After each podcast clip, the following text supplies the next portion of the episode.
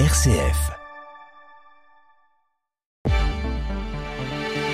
Bonjour à tous, très bon début de semaine, très bonne reprise. Merci de nous rejoindre pour l'actualité en Champagne en ce lundi 4 décembre. Dans l'actualité, tout d'abord, la météo près de chez vous selon Météo France. Un ciel nuageux et agité avec quelques averses pluvio-neigeuses par endroits avec des rafales allant jusqu'à 55 km/h. Soyez très vigilants si vous prenez la route. Côté Mercure, il fait un peu plus doux par rapport à notre week-end. 1 à 2 degrés au lever du jour. Pour cet après-midi, nous aurons 7 degrés à Étoges, Suip et Sainte-Menehould. 8 degrés à Épernay, Châlons-en-Champagne, Cézanne, Somsou, Vitry-le-François et Saint-Dizier et jusqu'à 9 degrés à Arcis-sur-Aube, Anglure, Brienne-le-Château et Nogent-sur-Seine.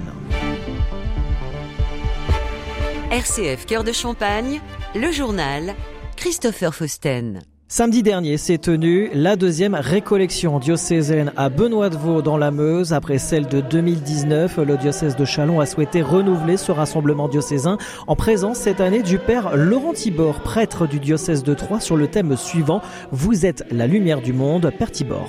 J'imagine que les gens qui ont entendu ça la première fois étaient un peu surpris, c'était des pauvres gens qui venaient sans doute plutôt quémander un miracle, et voilà que Jésus leur révèle qu'il y a en eux une lumière. Alors c'est effectivement très étonnant, parce que d'habitude c'est un titre qu'on donne plutôt à Dieu, Dieu est lumière, que Jésus va s'attribuer à lui-même, mais la première fois qu'il parle de lumière, c'est pour parler de nous, comme si Jésus était ébloui, comme si le soleil de Dieu se reflétait sur les disciples qui l'entourent, et que ça éblouit Jésus, donc il est capable, et il est souvent capable de faire ça avec nous, de voir en nous ce qu'il y a de beau que nous ne voyons pas. Quand je prêche, ça me convainc moi-même, ça me fait du bien à moi-même. On peut dire d'une certaine façon que quand on est à l'extérieur de son propre diocèse, puisque je suis du diocèse de Troyes, on peut se lâcher, on peut dire les choses qu'on a sur le cœur et peut-être aller plus loin dans la prédication, puisque on ne pourra pas me reprocher de ne pas vivre ce que je dis, puisqu'on ne verra pas vivre plus tard. Donc ça me fait du bien. Ensuite, ça appartient à chacun d'en faire quelque chose. Accompagné d'un temps de prière, de méditation, de louange, près de 200 diocésains étaient présents afin de partager ce moment d'écoute, d'union et de prière, un moment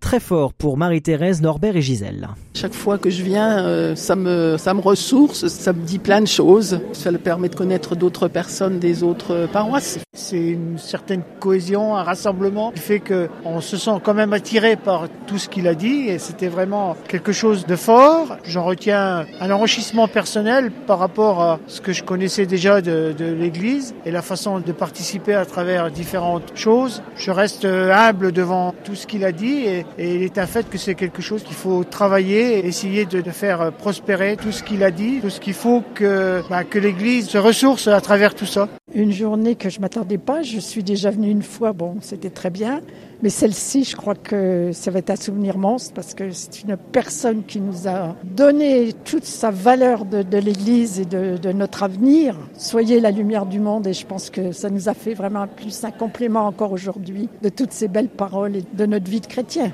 Des images de la récollection diocésaine sont à retrouver sur les réseaux sociaux de RCF Cœur de Champagne.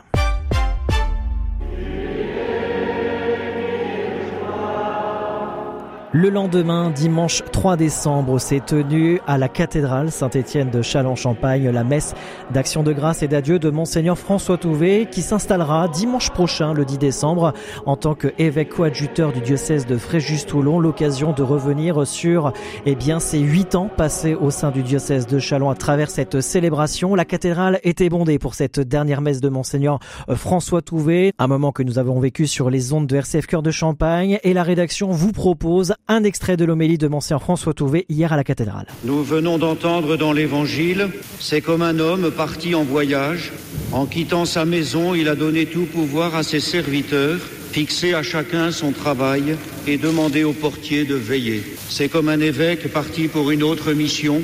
En quittant son diocèse, il exprime à tous et à chacun quelques conseils ou exhortations et leur demande de maintenir la flamme de la foi et l'ardeur missionnaire.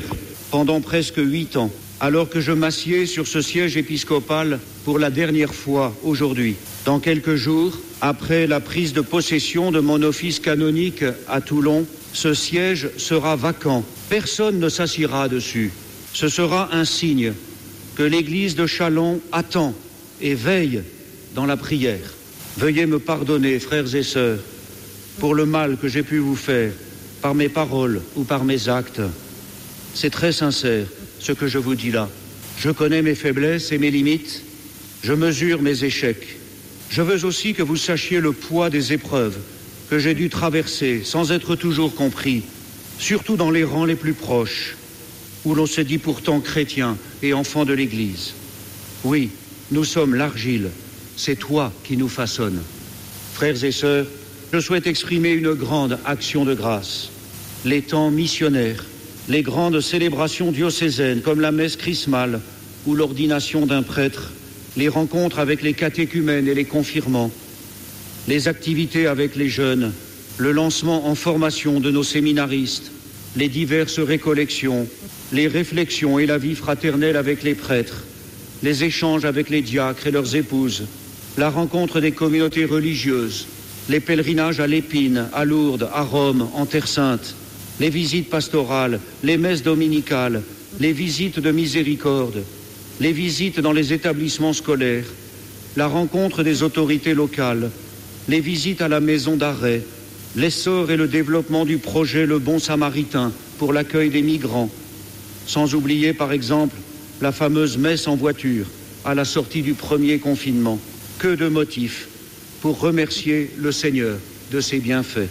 Vraiment, j'en suis témoin avec vous, le Seigneur est à l'œuvre. On se lamente trop facilement parce que les choses ne sont plus comme avant, parce que ceci, parce que cela. Mais ces pleurnicheries sont mortifères. Nous sommes les prophètes de l'espérance, n'est-ce pas? Je voulais vous le redire aujourd'hui et vous inviter à persévérer dans cet élan. Le projet missionnaire diocésain n'est pas facultatif, il nous concerne tous. Le peuple de Dieu dans son entier est appelé à le mettre en œuvre pour que des oasis se développent en offrant des lieux, des moments ou des équipes qui permettent de se rencontrer, de se former, de prier, de servir et de témoigner. En gardant bien au cœur la finalité, il ne s'agit pas de gérer la crise, mais d'accueillir de nouveaux croyants.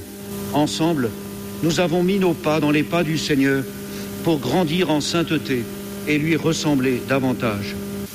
Merci, merci, merci. Et adieu. Un moment fort et émouvant pour tous les diocésains, en présence également de nombreux évêques, notamment l'archevêque du diocèse de Reims et des Ardennes, Monseigneur de Moulin-Beaufort, ainsi que l'évêque auxiliaire de Reims et des Ardennes, Monseigneur Étienne Vétaux, de Monseigneur Alexandre Joly, évêque de Troyes, et enfin Monseigneur Joseph de Mesnoblat, évêque de Langres, sans oublier Monseigneur Gilbert Louis qui était présent à cette célébration. L'occasion de recueillir quelques témoignages de nos diocésains qui étaient présents hier, notamment Colette, Maïté, mais aussi à l'un des servants d'hôtel, Alexandre. J'ai senti quand même notre évêque très ému.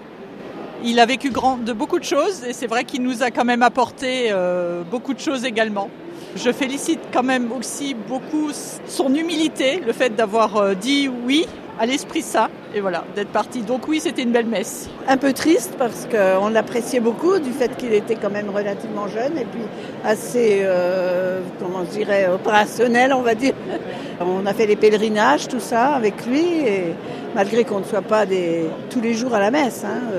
Voilà, mais on l'a beaucoup apprécié dans Châlons et puis dans les environs. Oui, c'était une très belle messe. On a eu beaucoup de servants d'hôtel.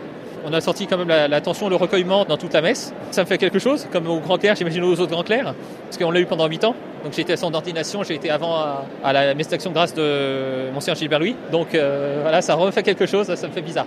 Des images et vidéos de cette célébration, de cette messe d'action de grâce et d'adieu de Monseigneur François Touvet sont à retrouver sur les réseaux sociaux de RCF Cœur de Champagne.